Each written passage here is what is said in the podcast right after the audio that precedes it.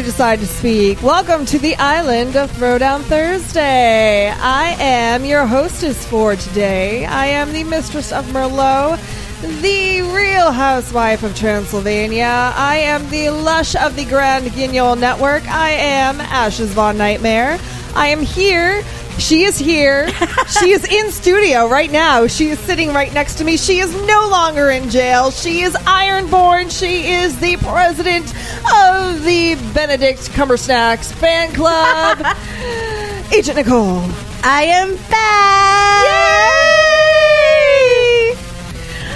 And sitting to my left, left. I have to do the whole Left, hand, right, left, hand. right. Sitting to my left is my other half, the guy who lives at my house. He is nerdy. He is full of science facts. He is Patsy, the angry nerd.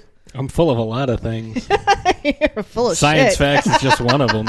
And he's lumpy. He's I am- lumpy I am lumpy and comfy. and, and musty. Oh, I have man. a delightful musk. I do want to say, uh, last week when we were recording, I was having an issue with my headphones being super loud, and we couldn't figure out why it was. It's because I bring my own headphones from home, and there's a volume control on them, and I had it jacked all the way the fuck up, and I'm like, oh, oh, I feel like I'm gonna get a concussion from how loud this is. But I have adjusted it, and uh, we're good to go. awesome. It is awesome. And we, of course, as always, are joined by our fearless producer, the all around good guy and friend to all of the animals, Mr. Johnny Wolfenstein. Not all animals. Uh, No? Not Monster Zero. There's an exception to every rule, right? Monster Yes. Zero is neither animal, mineral, nor vegetable. What is he? Oh, we don't know. Some sort of outer space potato man. That's that's pretty accurate, I think. Okay, so I saw this. I saw this meme, and speaking of potatoes, it's like, why does everything like potatoes have like a negative connotation? If you know somebody is displeasing looking, you're like, oh, he looks like a potato. Oh, like you know something about like a potato. It's like, dude, potatoes are awesome. Like French fries, hello, vodka, I was gonna say, step up your game, other vegetables. right? Like, Like, potatoes are amazing, mashed. What's that Lord of the Rings quote? The little dude says, boil them, mash them, stick them in a stew. That's it. Uh, yeah. So go team potatoes. Potatoes. you tell them, Rudy. Um, I need so to go back to jail. Just kidding. I really want French fries. Azkaban. so today we are talking about Moana from Disney's Moana. Um, and before we get started, we are going to be talking about our favorite Disney movies. I'm so excited for this discussion. So, Oh, guys, what are some of your favorite Disney movies? Do you want to go first, or should I wait to ruin everyone's childhood? Okay, no, first of all, this is going to be childhood ruiner free zone. I am still trying to get over last week's episode of my childhood being Booty ruined. and the Beast. Oh my god. All right, I will. I will start. I want to say, for the record, that despite the fact that I tear into some of these movies for their flaws in logic, I adore Disney films. Like Beauty and the Beast is one of my favorites. He'll be sitting there on the couch and he'll be like, "Murr, this movie, murr, murr, murr, rage, hate, blah blah blah." Oh my god, I love this movie so much. I do. Uh, like I had uh, a whole book about the animation process that they did, like how they how they went about it, like how they you know crafted the different creature designs for the beast, like the different steps that they went to, how they animated, you know, you know Belle's dress, the way you know she, they would have the actress run up and down a hallway. You know, they they would have. Uh, an actor stand in for Gaston, like putting a teddy bear in a headlock to show how we would be holding LeFou. Like that stuff fascinates me, and I love the movie. I love Aladdin. I love um, Robin Hood, like one of my favorite movies. Like, how many times have we seen it? I've got that poster hanging in my bedroom. Um, it's one of my favorite Disney movies ever. Uh, Flight of the Navigator, which we haven't watched, but we need to cover because the Navigator is amazing, like the spaceship. I don't know if I've seen that one. It's one of my, it's one of the first DVDs I. oh wait, maybe bought. is it live action? Like it's it is. like not Sarah Jessica animated? Parker. Is she in it? She is in it. Really? She doesn't look like Dee Snider in this one at all. Oh, Oh my god. but yeah, like those are some of my favorites. Like I, I know I tear into them, but I look at it like if you are going to be a reliable film cricket, you need to look at movies. Is that like a film critic but different? It's kind of like that. uh, It's a critic who bugs you. yes. Hey. Um, that was good. you need to apply the same um, you know like in in uh, silence of the lambs when she says why don't you turn that high powered perception on yourself you know you if you're going to criticize a movie you don't like for certain things then you need to do the same to a film that you do like you know um, that's how i look at it like if i'm gonna if I'm gonna say, "Oh my God, Birdemic is the worst goddamn like pile of shit I've ever seen," that doesn't mean I don't respect the work that went into it. You know, because somebody worked really hard to get in to make that film. But I don't have to like it, and I can tear it apart. But at the same time, I can also respect the fact that you know there are giant plot holes. Like to me, there are there is no perfect movie. Uh, I look at uh, if you look at like the IMDb top 100 movies of all time, Citizen Kane is up at the top, and that has one of the biggest plot holes of all time. The entire movie is all about what did Charles Foster Kane mean when he said Rosebud? And that's how the movie opens, him saying Rosebud, dying and dropping a snow globe on the ground. Nobody heard him say that. No one, no one was in the room. Why is there such an investigation about his last words if there was nobody in the room? But that's regarded as one of the greatest movies of all time and one of the best acting performances of all time. Is it a Disney movie? It is not. So then let's stick to the topic. I'm just like, They were. hmm. I'm just. I'm just. You know, you making my way in a roundabout way of saying that even though I may be brutal to some of these uh, these films that I do enjoy, you know, it doesn't take away my enjoyment of them. And you know, if you look at some of the stuff we posted or I posted regarding Beauty and the Beast, I am not the only one who feels this way. So I'm just saying, you know. But yeah, uh, Pinocchio, one of my favorites. Um, I saw that in the Worcester Galleria when I was fucking three or four years old. Whenever I think of Pinocchio, all I can think of is um you remember the TV show The Rugrats? yes. And they called it Pinocchio. Yeah. Yeah.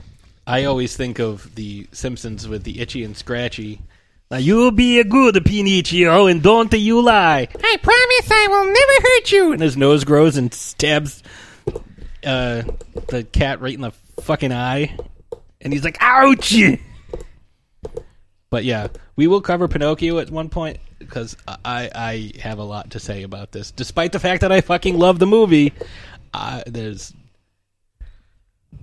so many wrong. It, Nicole, you go. I'm. I was gonna say please, Nicole. Nicole. Um, when I was a kid, I had a huge obsession with Jasmine, so I loved Aladdin growing up. yes. Okay, can we just can we just talk about Jasmine for two seconds? Absolutely. Her hair. Oh my, my god, God. I wanted her hair. I had I tried to have my mom when we were doing like childhood like photographs, like the portraits, like you go to Sears and stuff, and I had like a Jasmine like locket, and I always used to tell my mom like, "Can you make my hair look like that? Can you make my hair look like that?" And she like, "I don't fucking know how to do that." so I used to like want to be Jasmine, and I appreciate that they had a princess that wore pants, not like a fucking skirt, because I never It was a lot more practical. yeah, absolutely. Um, Beauty and the Beast, Cinderella, um, Lady and the Tramp.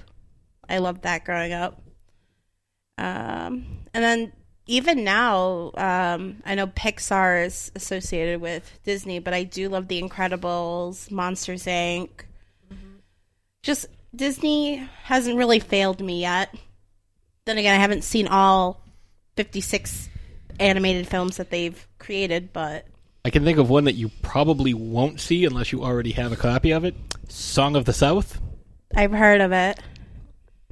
But I haven't seen it. It is so fucking racist. I think I've seen it. It was. Is it one of those like it's That's the song that has- animation mixed with live action? Yeah, and it's got the zippity doo dah song. Yes. Yeah. I've seen that. I saw. I think in kindergarten, maybe. Isn't that the? Uh, I want to say that there's like a tar baby character or something. Yeah, well, that's one of them. Uh, speaking of racist, uh, Dumbo. Dumbo is another like ultra mega racist fucking movie. All of the crows. Oh yeah, Disney. Disney had some. Fantasia. Fantasia is beautifully done. It is. The deleted scene in Beauty and the Beast reminded me a lot of Fantasia with all the brooms uh, by themselves autonomously cleaning up the the ballroom there. I think that was kind of like an homage Mm-hmm. to it. Yeah. A homage. The Yes. original I know it's not animated, but um the original Parent Trap is a Disney film and I really enjoyed it. Oh, with uh, Haley, Mills. yeah. I haven't seen either version. With It's Haley really good. Mills or Lindsay Lohan. Lilo without Stitch. I think the I think the original Parent Trap is better. Oh, yeah. Um, but I Granted, I, really, love Dennis Quaid. Yeah, I was gonna say it's it's Dennis Quaid and it's N- Natasha Richardson. Yes, you're correct. Um, I like them. and they're just yeah, they're just fantastic. And the uh I forget her name, but whoever plays like kind of like the she's like the nanny in like the house. Yes. I don't want to say like maid, but like I she think her- lives with them. Like whoever she like Joan she's Crawford. fan- It's not Joan Crawford. but ignore him. Um, I, think- forget her name. But Jolie, Julie, Jolie Richardson. Newmar.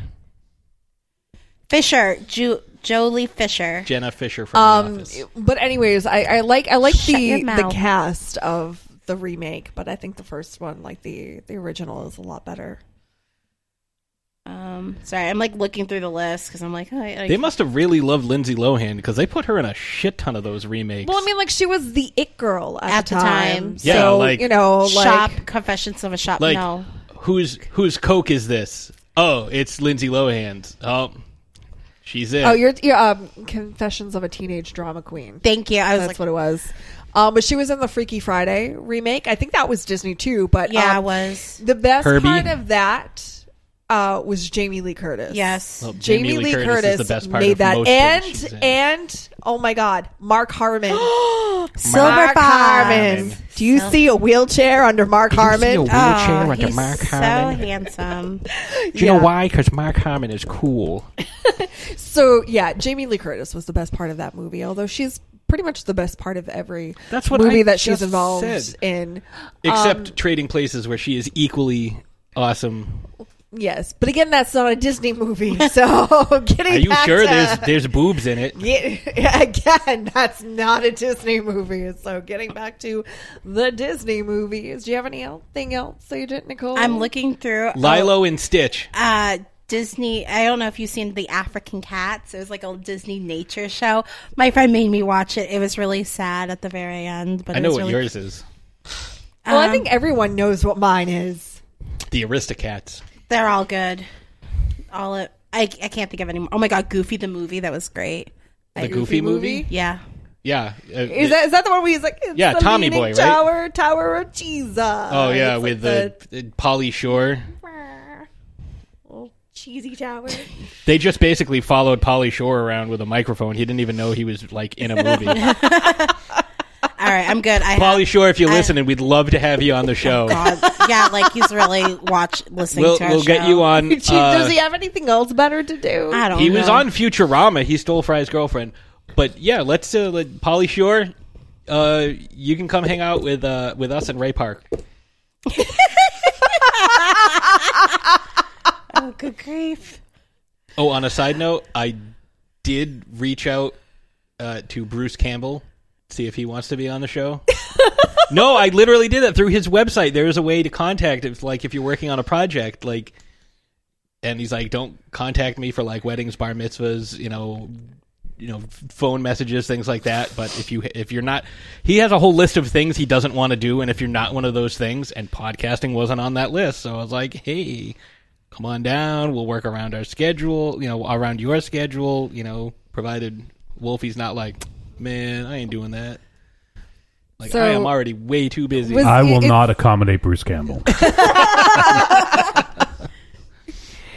So, uh, what does Bruce Campbell have to do with Disney? Nothing. He was never in a Disney movie. So, getting back to He- Disney. played uh guy with chin in uh, he was a background character in uh, Aladdin. He uh, did the voice of the magic carpet. You're so full of shit. I mean, granted there were no speaking lines, but they motion captured. Uh, that's how they did that. They mo- they attached motion capture to Bruce Okay, Campbell, and so- he acted like a carpet. Ashes, what about you? Thank you. Thank you. Okay, so I think we all know what my favorite Disney movie is because it's my all time favorite movie. Uh Mary Poppins. Um I love Mary Poppins so much. The fact that it's being remade, um I wasn't happy about that. Well, it's not it's not being remade. It's a sequel. So It's like another another generation. Right. Um I was a little iffy about that until they uh said who was cast in what Ah. roles and the fact that it's Emily Blunt I love makes me so incredibly happy and then the fact that Lynn Manuel Miranda uh, signed on to I believe he's actually going to be in it Mm-hmm. and I just love him He'll be the hobo so- grifter friend? yes he'll probably be the hobo grifter friend Okay. um, I just I think he's just a magical person to begin with. Uh, somebody get me tickets to Hamilton, please. um, but some of my other favorite Disney movies, uh, Lilo and Stitch. We already talked about Stitch in a previous episode. Um, some of the Disney princess movies I love, not for the princesses. I am a fan of Disney villains. I love Ursula the Sea Witch. Harvey Fierstein. I'm so hoping that happens. That'd Um, be great. Yeah. If unfortunately uh, the character of Ursula was Modeled. modeled, yes, modeled after Divine. So I really wish Divine was still around because obviously she would play the part and she would just be perfect for it. Um, but she's not. So I think Harvey Fierstein would just be perfect for it. I love Cruella de Vil. Obviously, I have this obsession for fur, like with fur, fake fur, and fur coats and fake fur coats. You know, we're we're animal friendly here, but um, I look the part. I'm just not that cruel. Um, but I absolutely love her and think that uh, I love the cartoon portrayal of her. But I absolutely love Glenn Close. She was wonderful. House was in that.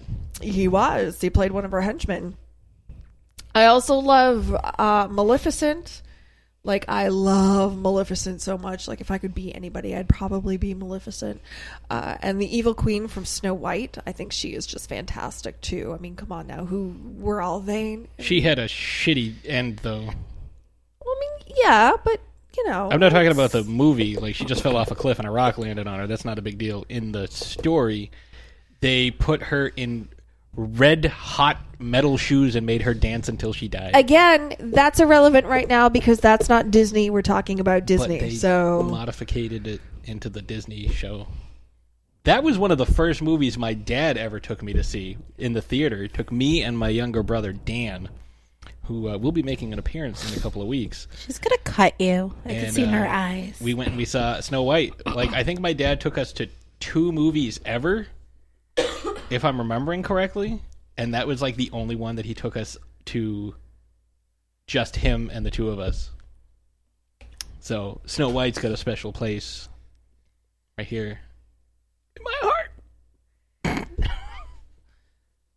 You're Okay. full of shit. Um. So yeah, and I really like. I I do enjoy the Pixar movies. Most recently, I really, really, really enjoyed Inside Out. I thought that was so well done. I've not seen that one yet. Oh, it's we'll let you borrow it. It's on. Okay. It's on. It's on the Vudu. Vudu. Okay. Yeah, it's it's so well done. Um, I love Finding Nemo. I had this weird obsession with it when it came out. We would just watch it over and over and over and over and over again. I was in college when it came out on DVD too. So we were just a bunch of freshmen in college sitting around the dorm room on the weekends watching Nemo over and over and over and over and over again. Um, so I think Disney has done an excellent job uh, with their movies, and I really like the direction that they're going in. Uh, kind of, you know, going in more of like a like a girl power direction. Oh, I agree. Um, I think it, it kind of started with. I'm trying to remember what came first. Uh, Tangled and the Princess and the Frog, I believe, came out around the same time. But it started, it, it really started then. You know, Princess Tiana from The Princess and the Frog, she was very independent. Like, I don't need no man. Like, you're just getting in my way. And same with Tangled, uh, the Rapunzel character. Like, Yeah. she wanted nothing to really to do with Flynn Rider or Eugene.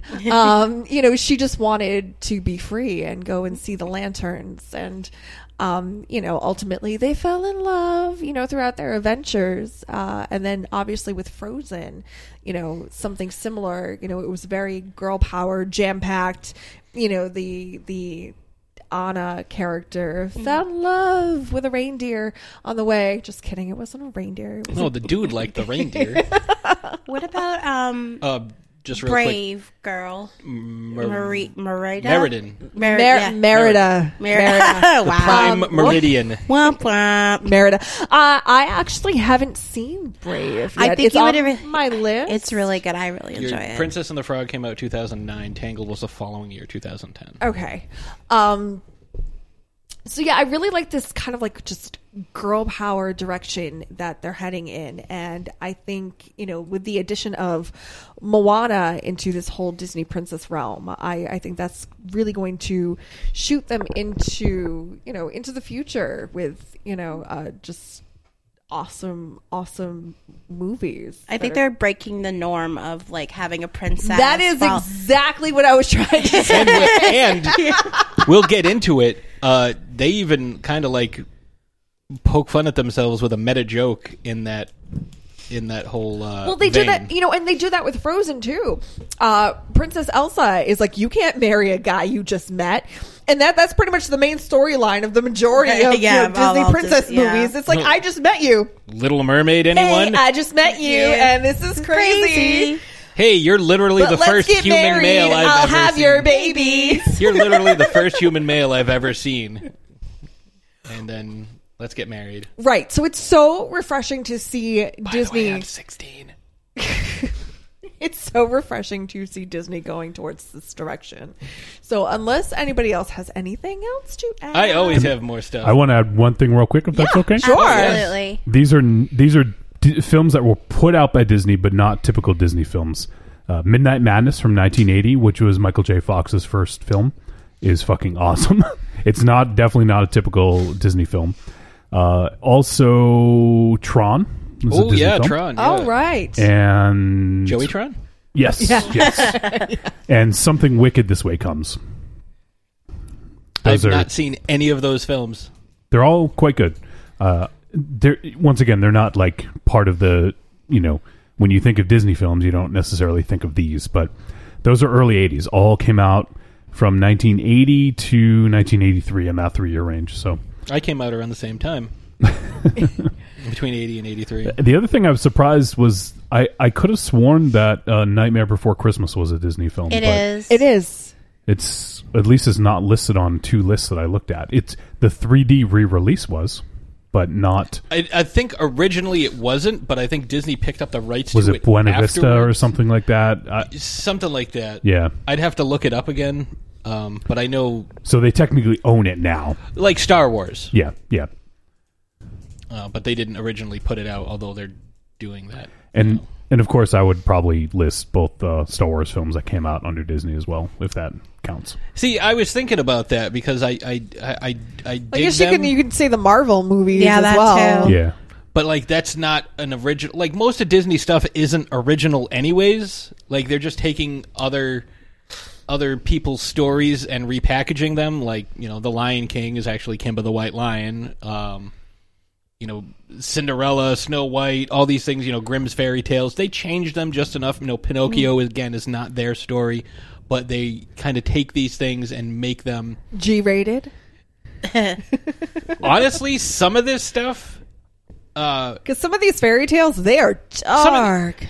The whole the scene in Pinocchio where he watches his best friend transform into a goddamn donkey, like that shit, ter- that scared the shit out of me. I'm like, ah, how's he gonna get better? And he doesn't get better, and they just gloss over that shit. Uh, we're not to talk about Pinocchio right now, though, because we have to go to a break. So, oh, and I can't believe I forgot. Uh, Hocus Pocus is a Disney movie, and I love it. I finally watched it for the first time. Sarah last- Jessica Parker. is Did in you really? that. Yeah. yes, she is, and uh, Bette Midler, who I absolutely adore. Kathy Najimy riding a vacuum. yes, yeah. So, what did you think? Just a quick aside. I loved it. I really, Yeah? really It's- enjoyed it. It's fun. Um, I think some people are like completely obsessed with it, and that's, that's I was cool. thinking about that movie earlier because there, for whatever reason, because the scene where she cuts off her zombie boyfriend's, uh, he, when he cuts open his mouth Yeah. and he starts like spewing all these like hateful terms at at uh, Bette Midler, and he calls her like a trollop or something. And we were watching it, and you said to me like, "How come you never say nice things like that about me?" Why don't you call me a trollop? Um, I think yeah. we settled on strumpet, which I originally thought was a trumpet made of strudel, and not nearly as cool as what I thought it was. My sister has a black cat that she named Binks after. I had a uh, Binks. After old Jar best friend who had her her cat was named Binks after that movie. And that's the kid from uh, Mark And- Harmon. NCIS. Yes. Ensis. Yeah. Sean Murphy. Yep. So on that note, I think it's a really good time to go to a break before Patsy goes off on another tangent. I'm trying not to. I'm trying not to. Is Mike. Patsy, the tangent nerd. so The we'll be, tangry nerd. we'll be right back. Trick or Treat Radio is a phantasmagorical spin kick straight through the heart of pop culture, navigated by the Deadites. We are the world's greatest electroshock band, we destroy monsters, we drink booze, and we win championship belts. If you're not listening to Trick or Treat Radio, here's a taste of what you've been missing. There's three guarantees in life. What are they? Death, taxes, and trick or treat radio every Friday morning. This is one of the most convoluted movies I've ever seen in my life. I'm fucking trying, man. Hi, hi, hi. Oh yeah! Hey, hey, hey! Oh yeah! It's like you took a shit on a pile of shit. But you shit on him for liking what he likes. Yeah, well, it's my job. This podcast is now banned in Germany. It's me, Giovanni Lombardo Radici. Shut up. I call bullshit. I demand someone to bring me the face of Lindsay Lohan. If I had genitals, I would definitely bang her. Oh, wait. Is she a great big fan person? You just hit the jackpot. This is a weird movie, huh? It had action, it had suspense, it had great characters, it had great acting. I'm going to strangle you with my jockey shorts. I don't like mobster movies. All right, well, here's my take. You're a sick fuck. Thank you. Now shut the fuck up and let me talk. Have you ever seen 2001? The box, right? The box and the monkey. Available on iTunes, Stitcher Radio, and trickortreatradio.com. Arrivederci, douchebags.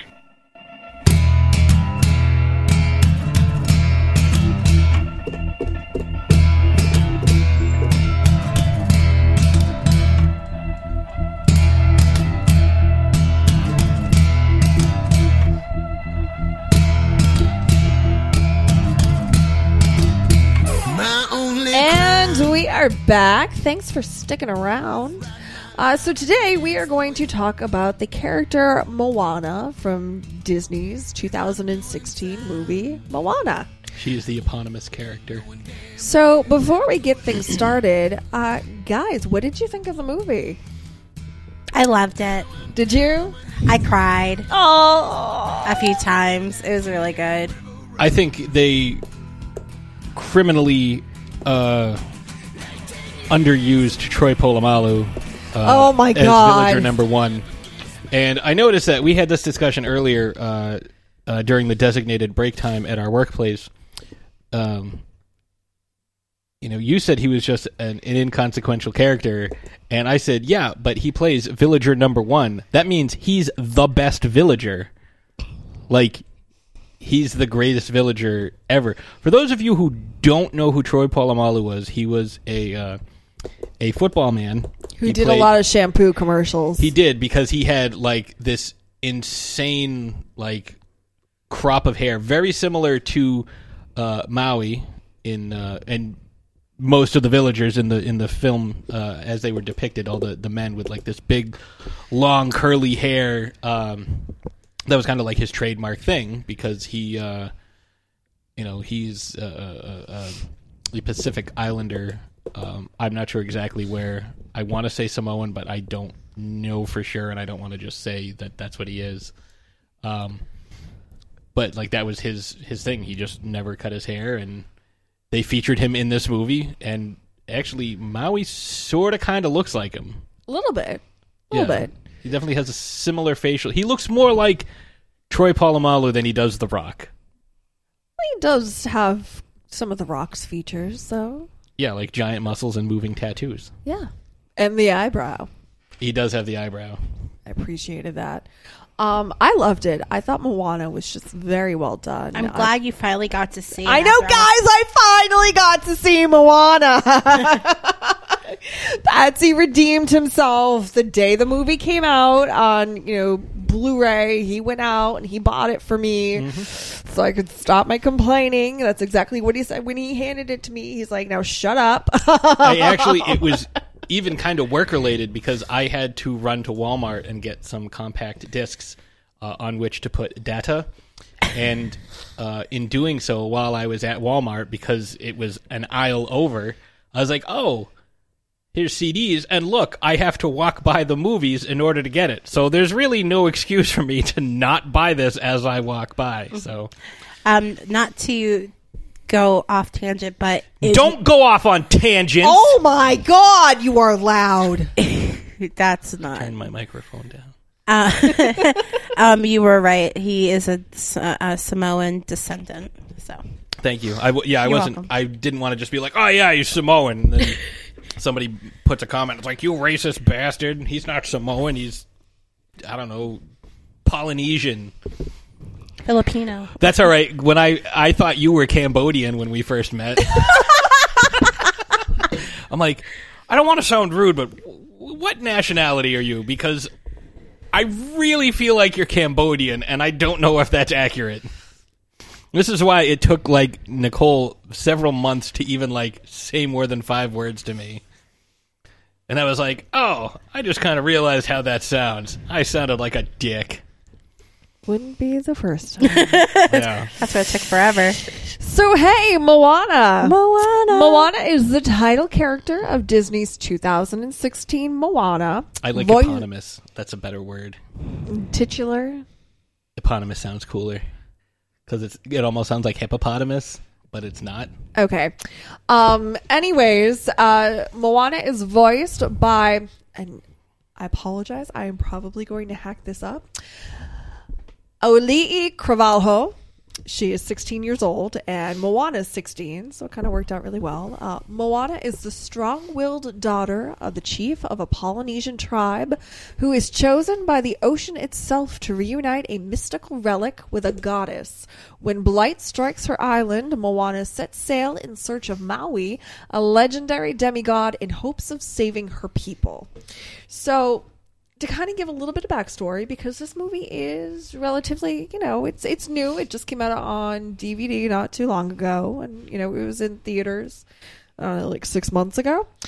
Uh, so moana is the daughter of like i said the the chief of a polynesian tribe. So her job is to learn everything because it's her fate to take over the tribe eventually. Like that's that's her job. Like that's what she's been you know her her lot in life. Like that's what she's supposed to She's do. being groomed for leadership. exactly. Um and what happens is she as a baby because that's when our our movie starts out She's about she's uh, two because couple she's years having old. having a tough time walking, and it's perfectly acceptable for her to go around without a shirt. they make it really uh they're very adamant about staying on the island, staying in this small part of the island, staying together, and little baby Moana wants to go play. And the ocean is almost calling her uh, and she she makes her way towards the beach and she makes her way towards the ocean and she sees this this stone the the the, the ocean is enticing her with this stone, and you're not quite sure what this stone is. Well, they show her the shells to get her to kind of walk out. Yeah, yeah, but like they and and she is caught her her grandmother um hold on let me make sure i get the grandma grandma tala grandma tala um is watching all of this and sees how her granddaughter has been chosen and knows that her granddaughter is destined for more than just you know uh leading this tribe on this island. She knows that her granddaughter is going to do great and wonderful things, but she knows that her granddaughter won't be able to achieve those things if she sticks to what her parents are teaching her Mhm. and stays on the island. So her grandma who uh calls herself pretty much the resident crazy lady, Yeah, which I great. loved. Um Yeah, that's that's pretty accurate. you know, we see so it, it's one of those you you see baby Moana and then you see this whole ocean scene the ocean is calling her you know that she's destined for more it kind of goes through this whole like montagey thing moana is growing up and playing through the the Through the island and yeah. through the ears and stuff and you know and there's a song to it in typical disney fashion and you know you kind of flash forward and she's now 16 years old and she's being groomed to take over the leadership position on on this island and she still feels that draw she's to the ocean like she still feels like she's she's destined for something more and you know her her grammatala kind of um shows her that once upon a time their people were more like they weren't just kind of like almost like they're recluses on this island. Yeah. like they don't they don't venture out. And you know grandma tala shows moana that once upon a time their people were travelers. Mhm. and you know they they sailed the seas and they went everywhere. And you know during all of this there is this kind of like infestation like their island is infected there's some sort of bacteria something that is eating away at the plants and stuff on the Mhm. island and they've overfished their waters Yep. and you know moana's like no no no if we just go and fish someplace else you know i'm sure that there are fish and they're like well we can't do that we need to stay here Yeah. and you know there's this whole inner inner quarrel and without giving too much away um, that's kind of where our story starts is her with this inner quarrel. You know i feel this call to the ocean but i have you know this responsibility to my people this responsibility that i was born into. And you know uh, what do i do and I think that, you know, uh, uh, well, I don't think that. I know that because they show you in the movie that her grandma provides her with a lot of guidance Yep. to the point where on her, well, on, on her deathbed, um, you know, her grandmother says, go, just go. Yep. And Use my death as a distraction while everybody else is watching Yeah. me. Because during her montage, every time like she starts to wander off, her dad's like right there grabbing her. It's one of those trying to protect her. Like, oh, you know, something happened to me, but I'm not going to tell you about it. But I'm going to protect you. You know, and be very uh, obtuse about it. Right. Like, I can't be reasoned with or bargained with. I know you want to run off to the ocean because he didn't see what the grandmother saw and what Moana saw as a child. Yeah. Uh, and if you've seen The Abyss, you will get flashbacks. um, So, so yeah, so Moana's grandmother Tala shows Moana a secret cave behind a waterfall where she finds boats inside and discovers her ancestors were voyagers sailing and discovering new islands across the world. Tala explains that they stopped voyaging because Maui, the demigod, stole the heart of Te Fiti, which is the stone that was presented by the ocean to Moana in the beginning of the movie. I just lost my spot. Um, yeah, so Maui stole the heart of Te Fiti, causing monsters to appear in the ocean. Tala then says Te Kā's darkness has been spreading from island to island. This is the infection that is, you know, um, pretty much Killing- killing all of Yeah. the island life. And it starts with the coconuts. Right. Uh, Tala gives Moana the heart of Te Fiti, which she has kept safe for her since that, you know, with the beginning of the movie. Tala suddenly falls ill and with her dying breaths tells Moana to set sail. Moana and her pet rooster, Heihei, Voiced by Alan Tudyk. Hey, it's so awesome. Depart in a, I believe it's called a drua, which is this makeshift boat, uh, to find Maui. A manta ray, which is the reincarnation of Grandma Tala, follows. After a typhoon wave flips her sailboat and knocks her unconscious, she awakens the next morning on an island inhabited by Maui, who traps her in a cave and takes her sailboat to search for his own fishhook, which that's a completely different part of the story. After escaping and catching up to Maui, Moana tries to convince him to return the heart, but Maui refuses, fearing its power will attract dark creatures. So, long story short, Gramatala gives Moana the confidence to go and seek greater things, and that is exactly what Moana does. Now, not to get into a discussion like a, a, movie synopsis, because that's not what we do here. We do characters. Um,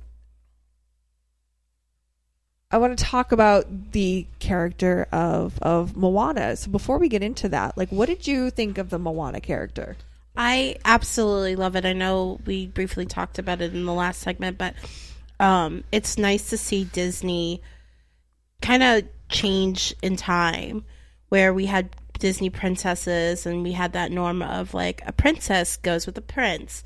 Now we have Disney, you know, taking what's happening in right now, like women, feminists, all sorts of strong individuals going out there trying to find their own voice, trying to find their own destiny. And it's just really nice to see this in Disney because so many kids are influenced by these films and to see this strong character who isn't, you know, there's no like I wouldn't say love, but like that romantic element in the film other than, you know, the love of a family. Like good heartfelt messages are through strong characters and like this is this is a perfect example and it's it's really nice to see Disney do something like this especially where we're in a really hard time where our voices aren't heard. And they use Moana as a great example for little children not just little girls but little boys too to really like kind of push them out there like you can do this too. Like you are destined to do great things. You don't have to stick to this norm or stay in the house you can go out and see the world So Moana, as Grandma Tala describes, stands out from the crowd. She is adventurous, headstrong, practically fearless, and physically capable. Though she has moments of self doubt, she has great pride in who she is and is generally too stubborn to back away from new challenges. Moana approaches new experiences and tasks with the utmost seriousness and will stand her ground to fight for what she values, even when all seems lost. She can present herself as an imposing force despite her size and has bested the most fearsome beasts and impossible obstacles across the seas of Oceania. Oce- oh, Oceania, Oh, that's uh, well, it- it's it's like Oceania or something. Ocean- Yeah, it's either- Yeah, we'll call it Oceania. Oceania or Oceania is a perfectly acceptable. I was thinking are you trying to say oh shit over there it's it's the, Yeah. it's a perfectly acceptable because there's a weird vowel agreement in it. Right. Um, the seas of Oceania, while relying almost solely on her own intelligent intelligence, despite her strengths, Moana suffers from major identity crisis. Surrounded by a loving family and a supportive community of neighbors, Moana cares a great deal for her people and the village in which she was born and raised. However, she also has a passionate love for the ocean and the idea of voyaging beyond her home islander's barrier reef. At the start of the film, voyaging had been prohibited as a means to keep the people of Motunui safe, but even so, Moana's spirited and tenacious attitude kept her dreams of experiencing life beyond the island alive. At the same time, Moana was happily devoted to her village during her time as a chief in training. An intelligent and resourceful leader, Moana was quick to remedy any problems her village faced and was masterful in keeping herself composed and optimistic during times of a crisis. Moana's loyalty towards her family and people actually played a part in her crippling identity crisis. She didn't want to she didn't want to let anybody down. No. But she saw that, you know, her island, like her people were suffering and as a future leader, like you need to remedy that. You know, she she wanted to find some way to, you know, make the people happy, but at the same time, you can't and I think this is kind of like a uh, I, I, an inner quarrel that a lot of us have, you know, how to please everyone else while still pleasing yourself. Yeah. Well, it's not only that is, you know, she she had to directly disobey her father. Yeah. Because her father was adamant that nobody leave the island. He was the chief. Nobody leaves the island. But it seemed like she spent more time and had more uh, interaction with her grandmother.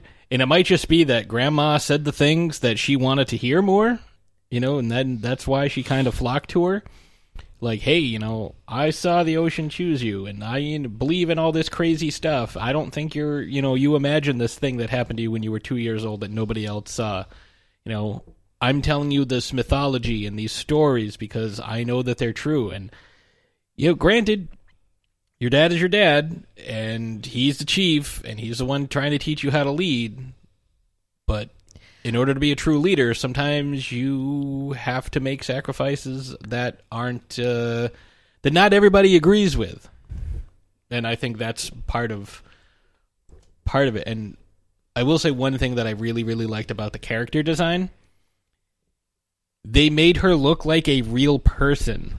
Yes. Like she didn't have like when you think of like a, a Snow White or a Cinderella or a Sleeping Beauty, like these, like for lack of a better word, supermodel uh, um, dimensions and proportions. Like she didn't have like these tiny, slender little legs that went into tiny little feet. Like she had real woman legs. Like she looked like a woman. Like you know, it's like yeah, you know, they still drew her as like you know a pretty young teenager, but they also made her gave her realistic proportions, Mhm. like you know, and they did that with pretty much everybody on the island, like and I thought that was that was excellent. Like they made them look like real people as opposed to you know some of the Disney movies we mentioned earlier, where everybody you know the protagonist is always this you know perfect uh, statuesque you know person and the love interest is always this you know equally attractive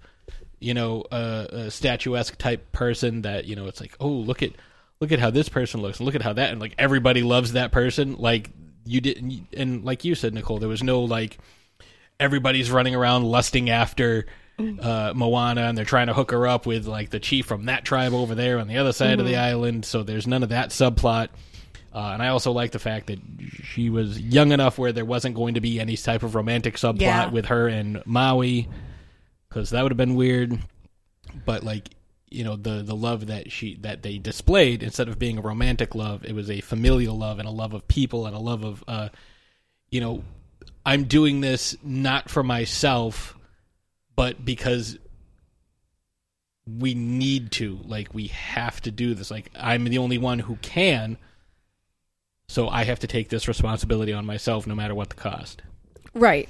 So when it was revealed that she had been chosen by the ocean to restore the legendary heart of Te Fiti, Moana did not put her focus on the potentially devastating outcome of her mission, uh, but the unity between her love for Motunui and her dream of voyaging in the tradition of her great ancestors.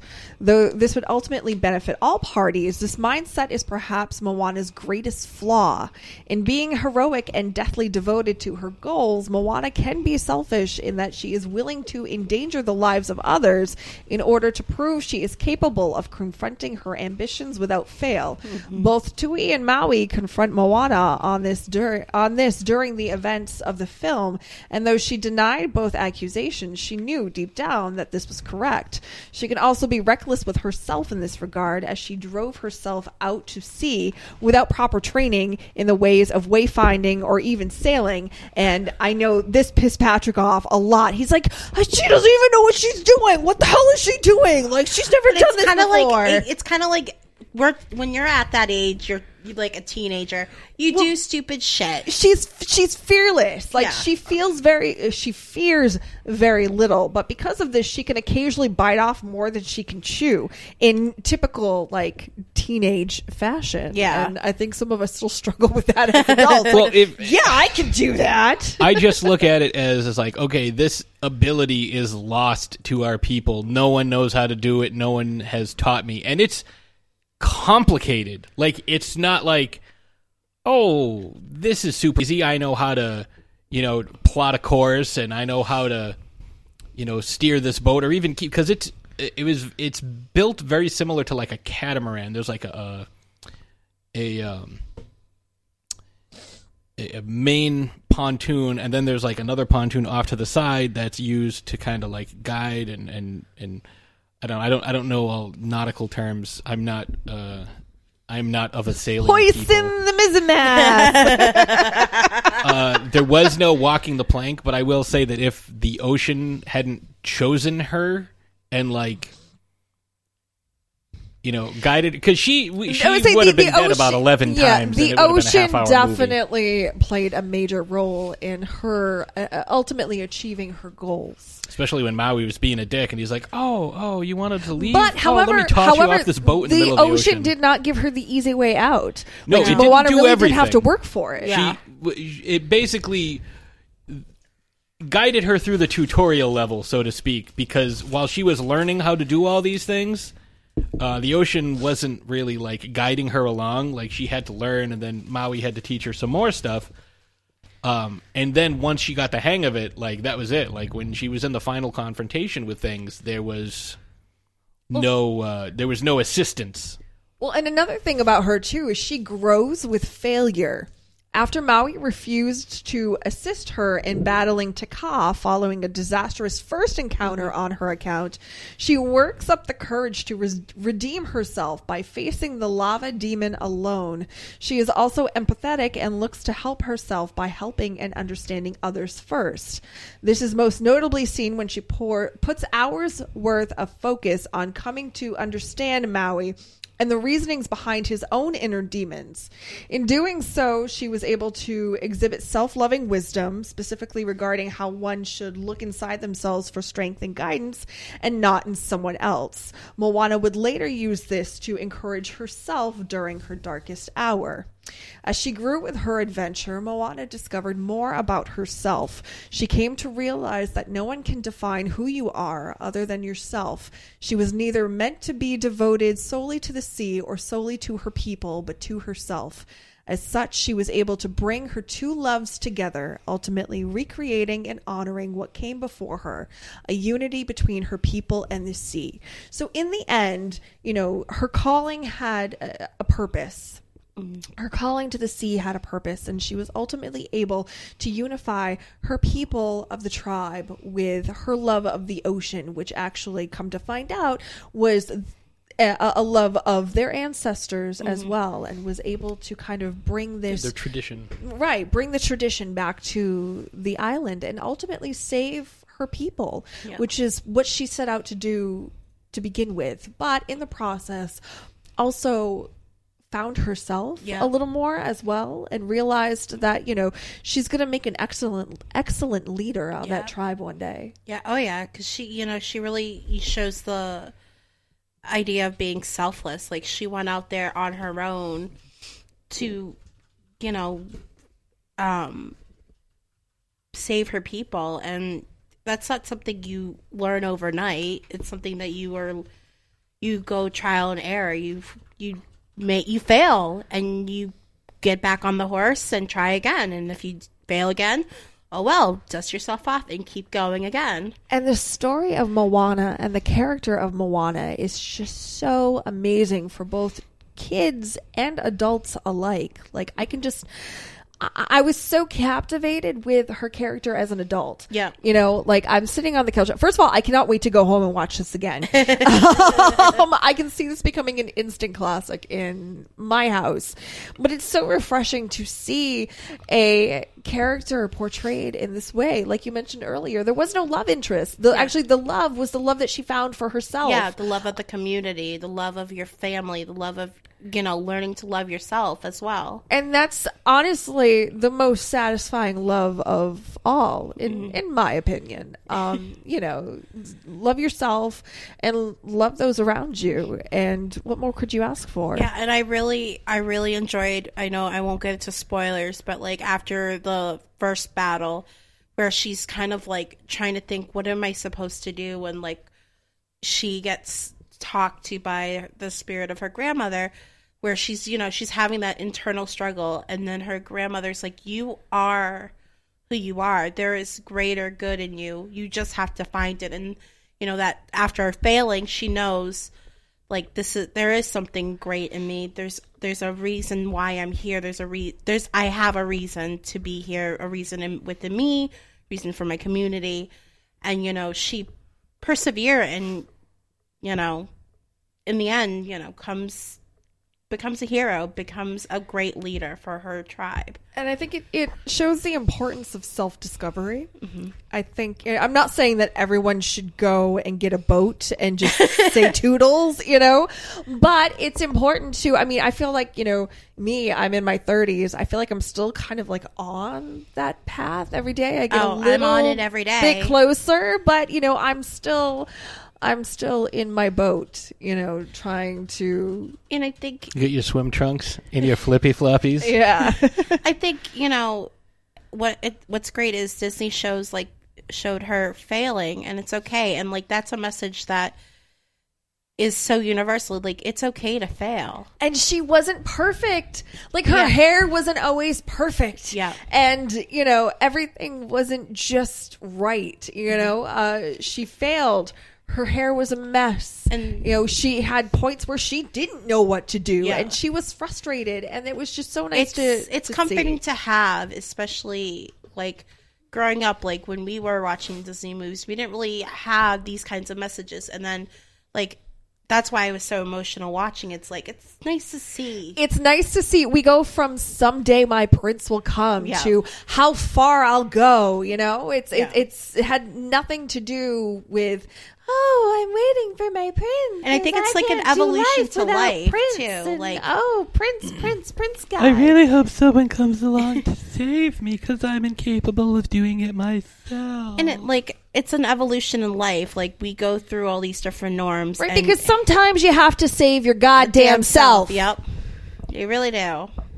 So on that note, I think that's a perfect place to cut off and go to our last break. and go to our then last when we come back, we're going to talk some battle monkeys. Monkey battle. Do you love a scary story? Do you love to dance? The Big Scary Monster Hunts at Midnight is a collection of dark songs about sex, love, death, revenge, and the end of the world. Brought to you by the world's greatest monster hunting electroshock band, The Deadites.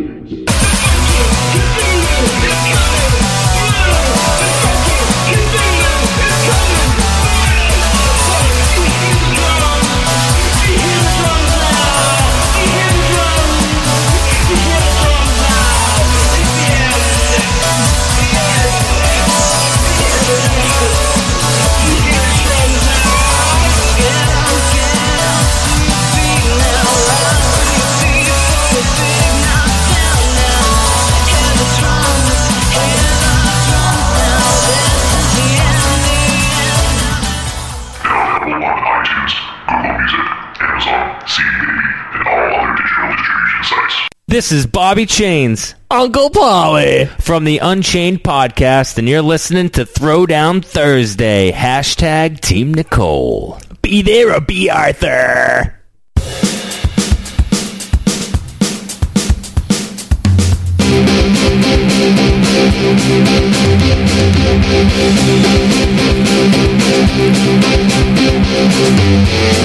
And we are back. Thanks for hanging out with us. So, speaking of Unchained, um, I'm going to be on Unchained. So, listen on Monday. I'm, I'm sorry.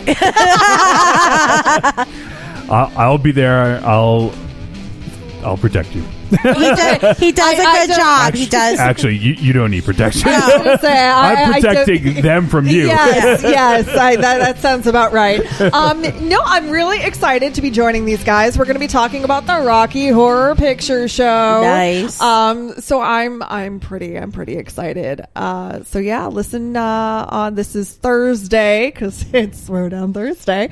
Um, so tune in to Unchained Monday. on Monday. Uh, you can find it pretty much wherever you found this podcast, Stitcher. Radio, Google, yeah, Play, Satchel, iTunes. iTunes. I think they do Twitchy stuff too. Twitchy stuff. Well, the Twitch page or whatever. Uh, Twitch, something. yeah. Twitch.tv. I get like a million updates Yep. from I, uh, I the email. Yep. I will. I will say that uh, Bobby Chains and uh, Tim Nice are becoming a very important part of Uncle Pauly's show. I, think, they're coming along nicely.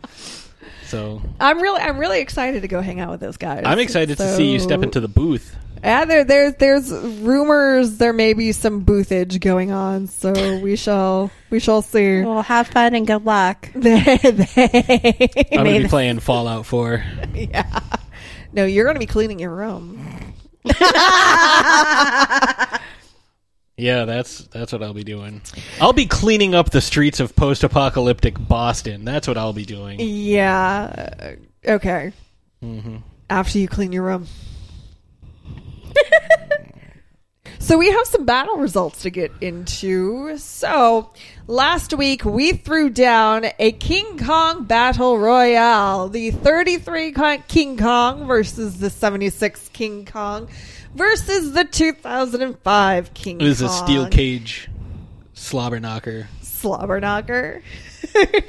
so easily, this 76 was just out. I think a couple of people chose the 76 version. Um, Even El Goro had nothing nice to say about that version of of. I mean, Kong. if you if you like the and I think there are some redeeming qualities about the '76 version of, of King Kong. I liked a couple of the aspects, you know, a couple of aspects of that that particular film. I just don't feel the need to ever watch it again. Um, real quick though, before we get into the, the final battle results, I just want to say if you liked our show regarding uh, Kong, definitely check out El Goro's take Yes. on the 33 and 2005 version because he covered that on Talk Without Rhythm, and he gets into more you know the the movie review than just the character review, and um, He gives some excellent He's- background on how the movie came to be and, you know, Merian Cooper and Yep. the creation and everything. So he does a, the different a- a portrayals of the similar characters. An absolute superb job. He doesn't Um, mention Sienna Miller once. but yeah, he does a great job, and uh, you know, I listened to it the other day, and you know, because I was very excited to hear his take. I haven't listened to the aside. If if you're a Patreon uh, customer, I don't know what the Patreon patron. Patreon supporter. Yeah, you can listen to his uh, review of the uh, the new film, the 2017 version. So definitely check that out. Uh, Talk without rhythm, our good buddy El Goro. So uh, yeah, go go ahead. I just want to give him a quick plug. No, it was a. I listened to it as well, and I thought it was a fantastic show. I mean, his shows are always fantastic, anyways. but he did a really good job covering King Kong. I I really enjoyed listening to it. I'm looking forward to Power Rangers. Go go Power Rangers. No, that's that's that's what he's doing. He's yeah, doing is Power he? Rangers. That's, Oh, that's awesome. um, so we are down to the 2005 version of Kong and the 33 version of Kong, and by one vote, the 2005 King Kong just barely edged the 33 version of King Kong. And I know I was a 2005 King Kong supporter. I have a couple of 33 King Kong supporters. So uh, let me ask you. It was because uh, it was just beaten by Adrien Brody's nose. Like Who was just beaten by Adrien Brody's nose? No, I don't. never mind. What? It was. It was. Uh, oh, she's saying that the 2005 version an won inch. by a nose. Yeah. Oh. By Adrien Brody's nose. I like his nose. I'm just gonna like start referring to random people and like saying that they voted for us like through text. Uh, yeah. So, so Melvin um, I from want to Detroit. know why did you choose the 33 version? I chose 33 because of the uh, emotional and sentimental value. Um, mainly because the ability that they showed this Kong to have, despite the limitations of the technology at the time, I feel was um uh, representative of someone that didn't need to do all these fancy, fancy jump flips and hoppy skip throws and whatever else he was doing. You know, he didn't have to jump and flip around to fight dinosaurs. He just like punched him in the face.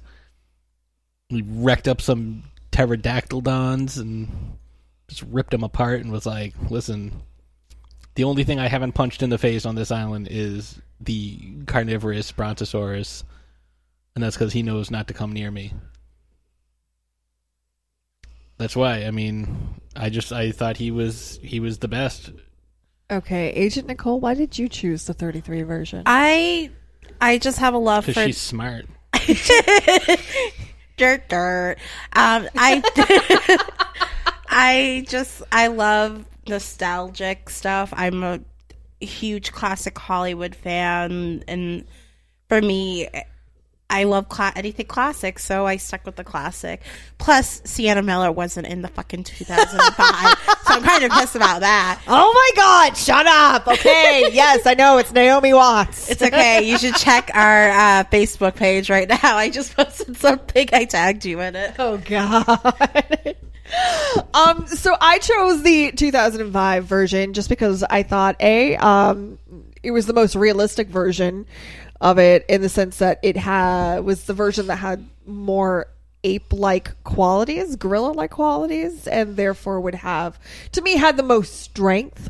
Um you know, they spent a lot of time on Skull Island in that movie, and I feel that that version of King Kong displayed the most strength out of all of the King Kongs um, when battling certain creatures on Skull Island. So I thought that the 2005, actually, what I thought was that the two, the 33 version and the 2005 version would team up and just completely annihilate the the 76 six. version. They'd Yeah. be like, "Wow, you're too weird. Like you can't sit with us."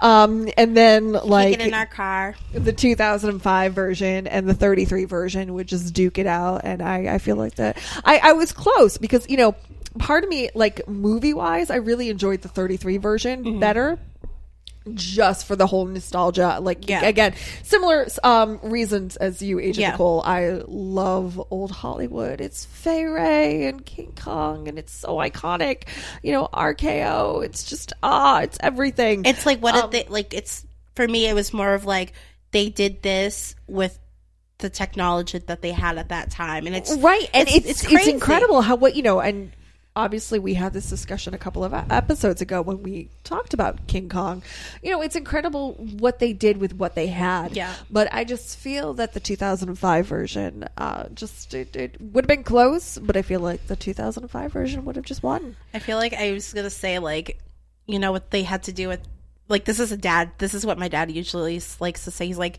you had to take shit to gold. Like you had to just make shit out of gold and all that crap. I think we can all agree, though, that the uh, 2017 King Holy Kong would shit. just kick the crap out That's of not everybody. Fair. That's not fair. He's still growing. He's he's larger. If they all stood on each other's shoulders, he would almost reach.